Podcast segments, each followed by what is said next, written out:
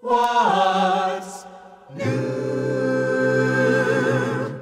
How is the world treating you? Speaking for Pastor Henry Harder and the Renewal Singers, I welcome you to another broadcast of What's New. I'm Ed Peters. We return today for one more look at Acts chapter 5 with our focus on verses 40 through 42, the final three verses of this chapter. In these verses, Luke concludes his account of the incident that took place between the apostles and the Sanhedrin. On our previous study, we saw Gamaliel, one of the Pharisees on the council, advise the Sanhedrin to release the apostles. Here are his words from verses 38 and 39. Therefore, in the present case, I advise you, leave these men alone. Let them go. For if their purpose or activity is of human origin, it will fail. But if it is from God, you will not be able to stop these men. You will only find yourselves fighting against God. Now, in the final verses of this chapter, we are given the conclusion of this incident, and Luke finishes with these words. The council accepted his advice, called in the apostles, had them beaten, and then told them never again to speak in the name of Jesus, and finally let them go. They left the council chambers rejoicing that God had counted them worthy to suffer dishonor for his name. And every day, in the temple and in their home Bible classes, they continued to teach and preach that Jesus is the Messiah.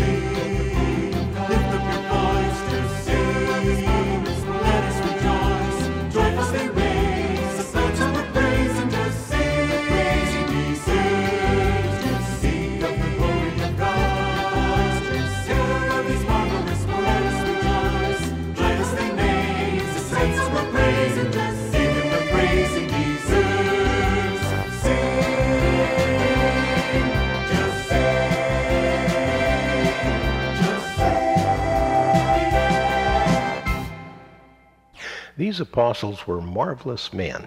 They were rejoicing that they could suffer for their Lord. They continued to teach and to preach Jesus Christ. What is the gospel? It is a person. It is Jesus Christ.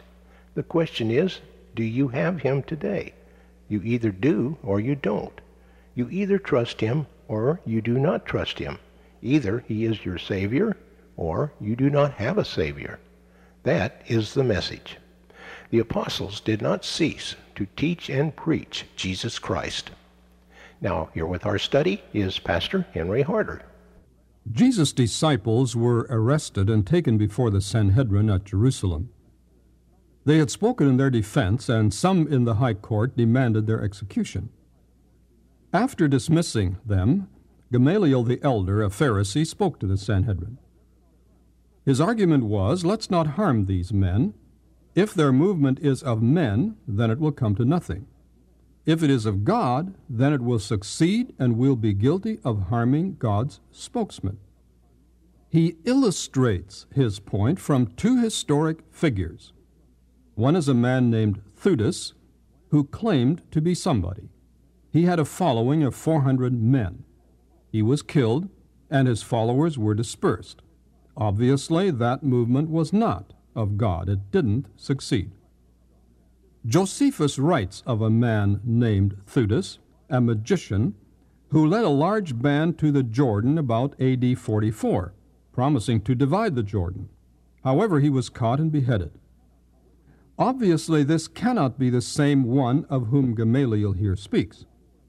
Gamaliel's speech before this Sanhedrin was made approximately 12 to 13 years before, in AD 31 or 30. The Theudas of whom Gamaliel speaks appeared before AD 6. Actually, after the death of Herod the Great in 4 BC, many insurgent leaders arose in Palestine, and another Theudas, unknown to us, may well have been among them. The second example Gamaliel mentions is one Judas the Galilean, who too led a revolt and who too was killed. That movement wasn't of God either. This Judas the Galilean is well known from the writings of Josephus, the Jewish historian. The year was AD 6 or 7, during Quirinius' second term as governor of Syria, that he called for a census for tax purposes. This Judas vehemently opposed this census and its accompanying taxation, since he and his group were passionately dedicated to liberty and freedom. Judas was killed and his followers scattered. Josephus goes on to record what happened to a number of the descendants of Judas. James and Simon were crucified. Menahem was tortured and put to death. Another descendant, perhaps a grandson of Judas named Eleazar, was a leader at Masada and urged his followers on that mesa to commit suicide rather than succumb to the Romans. Most of them followed his advice. The story of Masada is well known. So these are the two names which Gamaliel presents to the Sanhedrin to prove that if God isn't in a movement, it will fail by itself. The advice of Gamaliel, that movements not of God be given enough rope and they will hang themselves, is not always good advice. Saul of Tarsus, Gamaliel's pupil, certainly didn't follow his teacher's counsel. He vigorously persecuted the Christians, seeking them out and having them executed. However, Gamaliel's advice was accepted by this court, and the disciples were flogged and released. So public flogging or scourging was called for by this court. The regulation for flogging is given by God in Deuteronomy 25, and this is it. When men have a dispute, they are to take it to court, and the judges will decide the case, acquitting the innocent and condemning the guilty. If the guilty man deserves to be beaten, the judge shall make him lie down and have him flogged in his presence with the number of lashes his crime deserves. But he must not give him more than forty lashes. If he is flogged more than that, your brother will be degraded in your eyes. No doubt the disciples had to lie down and were publicly beaten with a maximum of 39 stripes. Were they disgraced? Ashamed at the public spectacle? Were they disheartened and discouraged? Listen to what Luke writes. The apostles left the Sanhedrin rejoicing because they had been counted worthy of suffering disgrace for the name. Day after day in the temple courts and from house to house, they never stopped teaching and proclaiming the good news that Jesus is the Christ. What a response to this second appearance before the Sanhedrin. The apostles, hurting and nursing their wounds, went back to their brothers and sisters rejoicing. A victorious believer rejoices in the way God works in spite of persecution or because of it. Instead of feeling disgraced, the disciples felt honored to have had the privilege of suffering for Jesus' sake. Such experiences were repeated many times over by the early church. They have been common to many followers of Jesus since. Perhaps some of you listening to me today have suffered similarly for the sake of Christ. I would like to hear from you. I don't know what it's like to be beaten for being a Christian. I close today with Peter's words, which he wrote later in his first letter. Here is what he said Dear friends, do not be surprised at the painful trial you are suffering, as though something strange were happening to you, but rejoice that you participate in the sufferings of Christ, so that you may be overjoyed when his glory is revealed.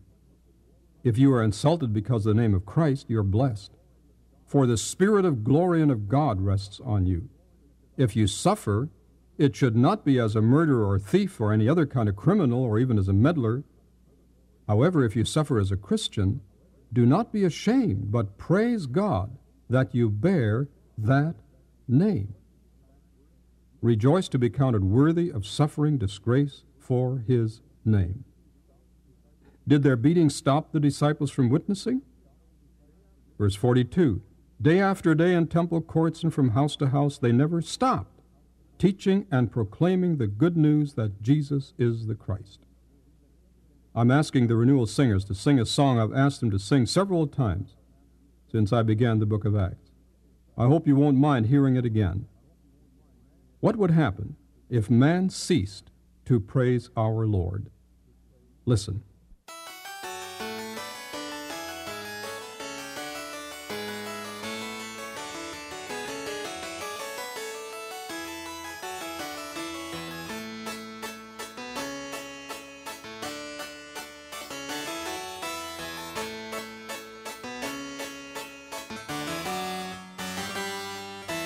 If we keep rise and shout.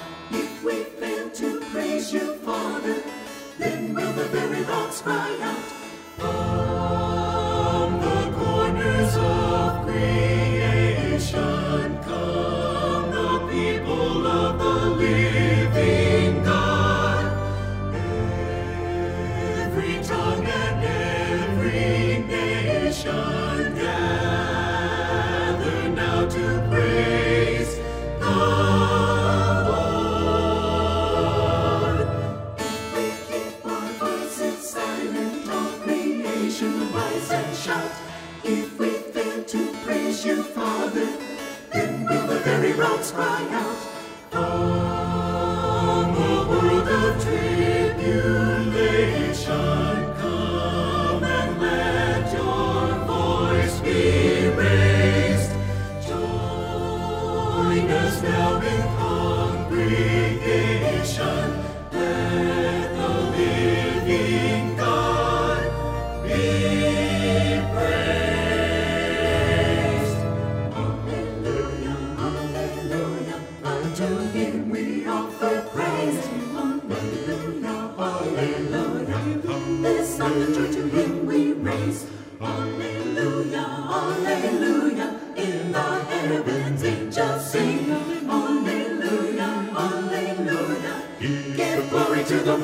High King.